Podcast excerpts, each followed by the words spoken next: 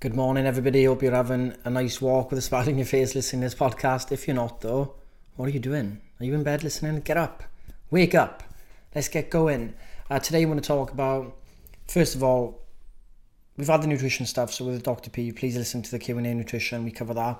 Today, I'm going to talk about diet culture, stress response, how this ties together, how we need to be aware of it. This is the real danger we're in, right? So, diet culture, basically extreme dieting for weight loss, they need you to be insecure to make money. So these companies need to play on your insecurities and they need to keep you in that loop. That's how it works, right? It's all about attention. The person that can say the most crazy clean off thing about weight loss, whatever, will get your attention, and then they'll give you some nonsense science, then you believe it and you buy into it, right? This is what happens. So now it's getting more extreme and more extreme, more extreme, and the more extreme they get, the crazier the claims and the crazier the camps get, and it just is complete divide, right?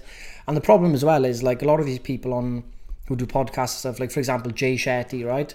Used to really like Jay Shetty, then realised this guy will bring absolutely anyone on his podcast to chat absolute nonsense and won't even question anything they're saying. He brought that medical medium guy on to say the celery juice diet was magical and all this stuff, cure cancer and all this. I was like, Jay, mate, you can't call yourself the number one pod health podcast when you let some random bloke come on like that, chat absolute nonsense and just go, wow, that's interesting, and then bulletproof coffee, remember that nonsense, putting fat in your coffee, and there was like all his health benefits. You know, these people will do anything for views, right?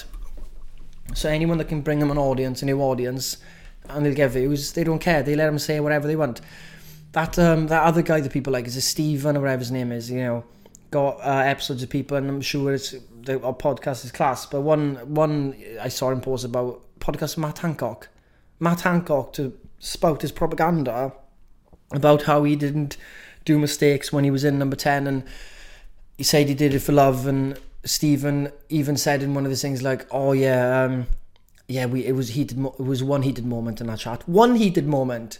He was the reason why so many people died in the first part of COVID. Nigel and everything. What an idiot. And you've let him come on and lie about it and basically make himself out, trying to rebrand himself just so you can get the views for it. You didn't come at him at all. You rip people like that to bits. If you're going to ever bring someone like that on, you actually just tear them down and completely ruin them, in my opinion, because you can't let someone like that come back in.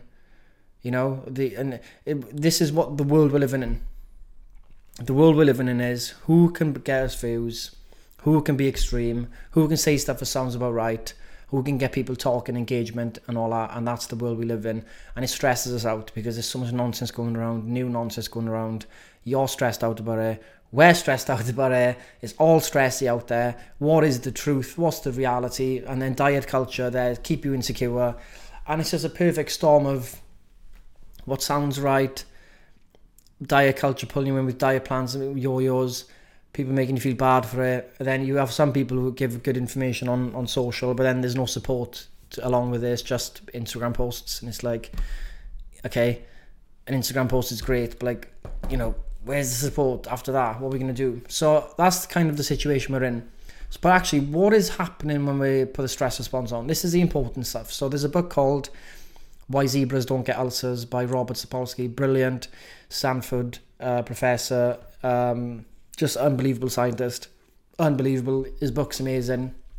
It's really big, like, it'll take you ages to read it, but it's such a good book on stress. And I'm going to read some parts out of it now so you can understand what's going on. And in this understanding, we see what we can do about it, right? So we need to understand that there's very complex intertwining biology, emotions, feelings, thoughts, everything reflects, and our bodies obviously can be impacted massively by our feelings and thoughts and how we all interact with each other. So we know that we can think ourselves ill, right? This is this is proven, we can do this, okay? So he says, for animals like zebras, the most upsetting things in life are acute physical crisis, crises. So stuff that happens short term, like a few minutes. So you are that zebra, a lion has just leapt out in front of you, ripped your stomach open, you've managed to get away, and now you have spent the next hour evading the lion as it continues to stalk you.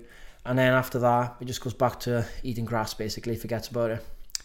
Humans, though, We live long enough, well enough, and smart enough to generate all sorts of stressors, events, stress events purely in our heads. Think about this now.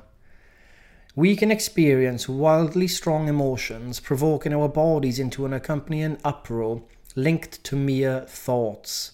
Two people can sit facing each other doing nothing more than physically, nothing more physically strenuous than moving little pieces of wood now and then, yet this can be an emotionally taxing event. Chess grandmasters during their tournaments can place metabolic demands on their bodies that begin to approach those of athletes during the peak of a competitive event.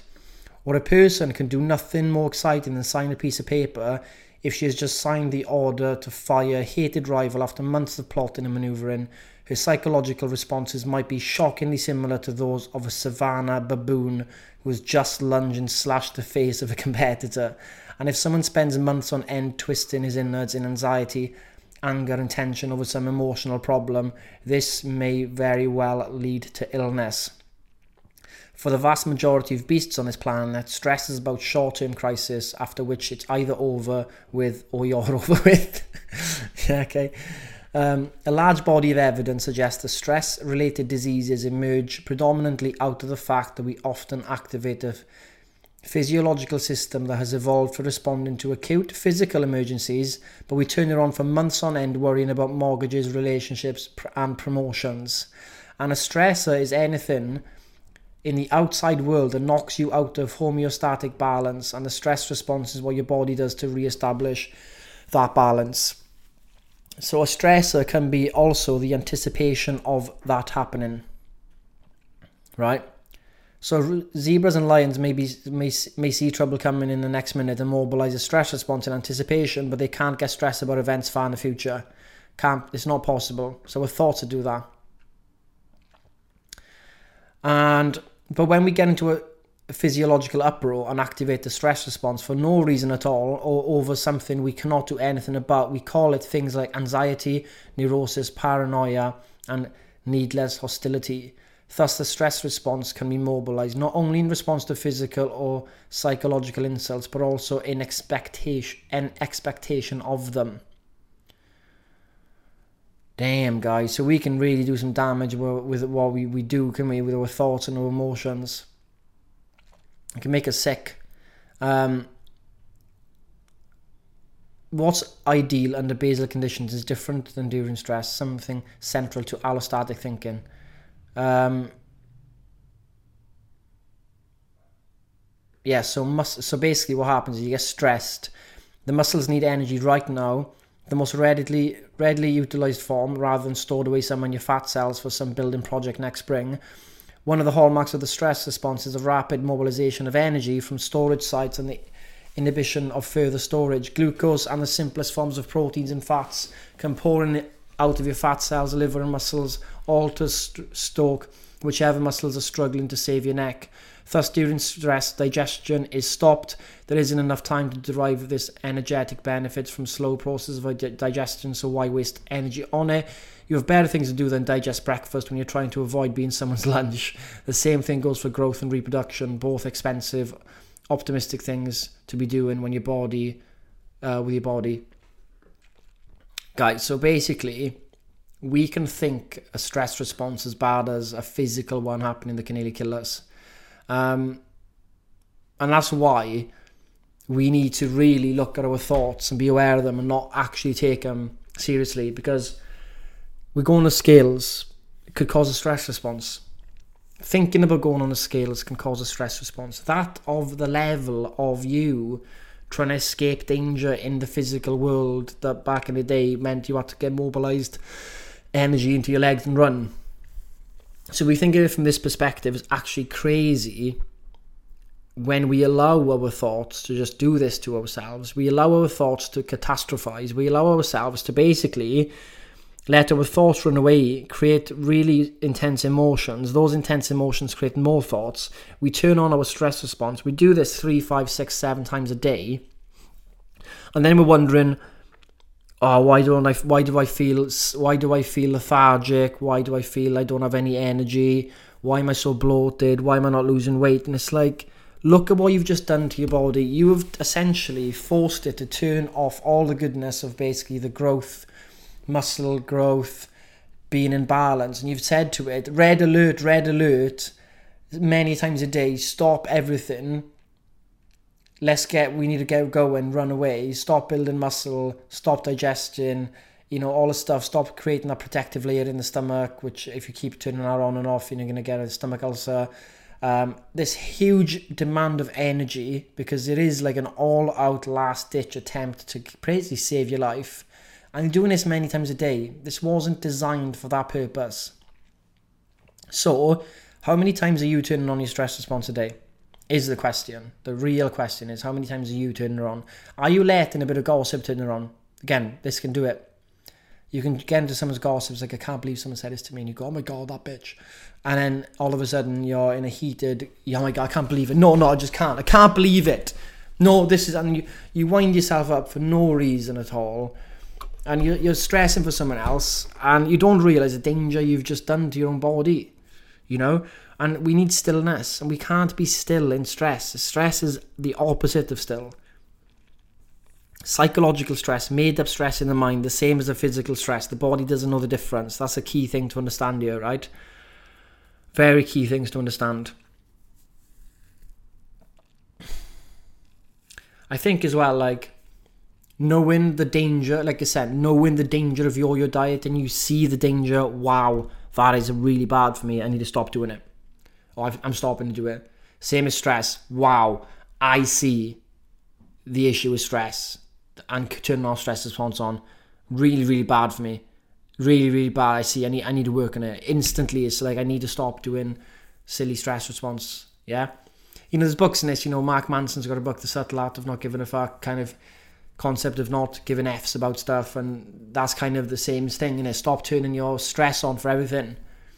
You know, stoicism is about it, like being, not, not showing no emotion and not put, taking your emotions and hiding them away, but observing emotions and then giving yourself a few seconds or if even longer than that to respond in the way you want to, as opposed to letting emotions cause whirlwinds inside the body. Because you can feel a, a flush of emotion and you can watch it and that's it.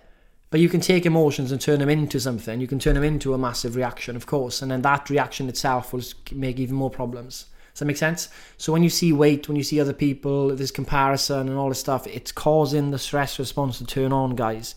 We need to stop doing it.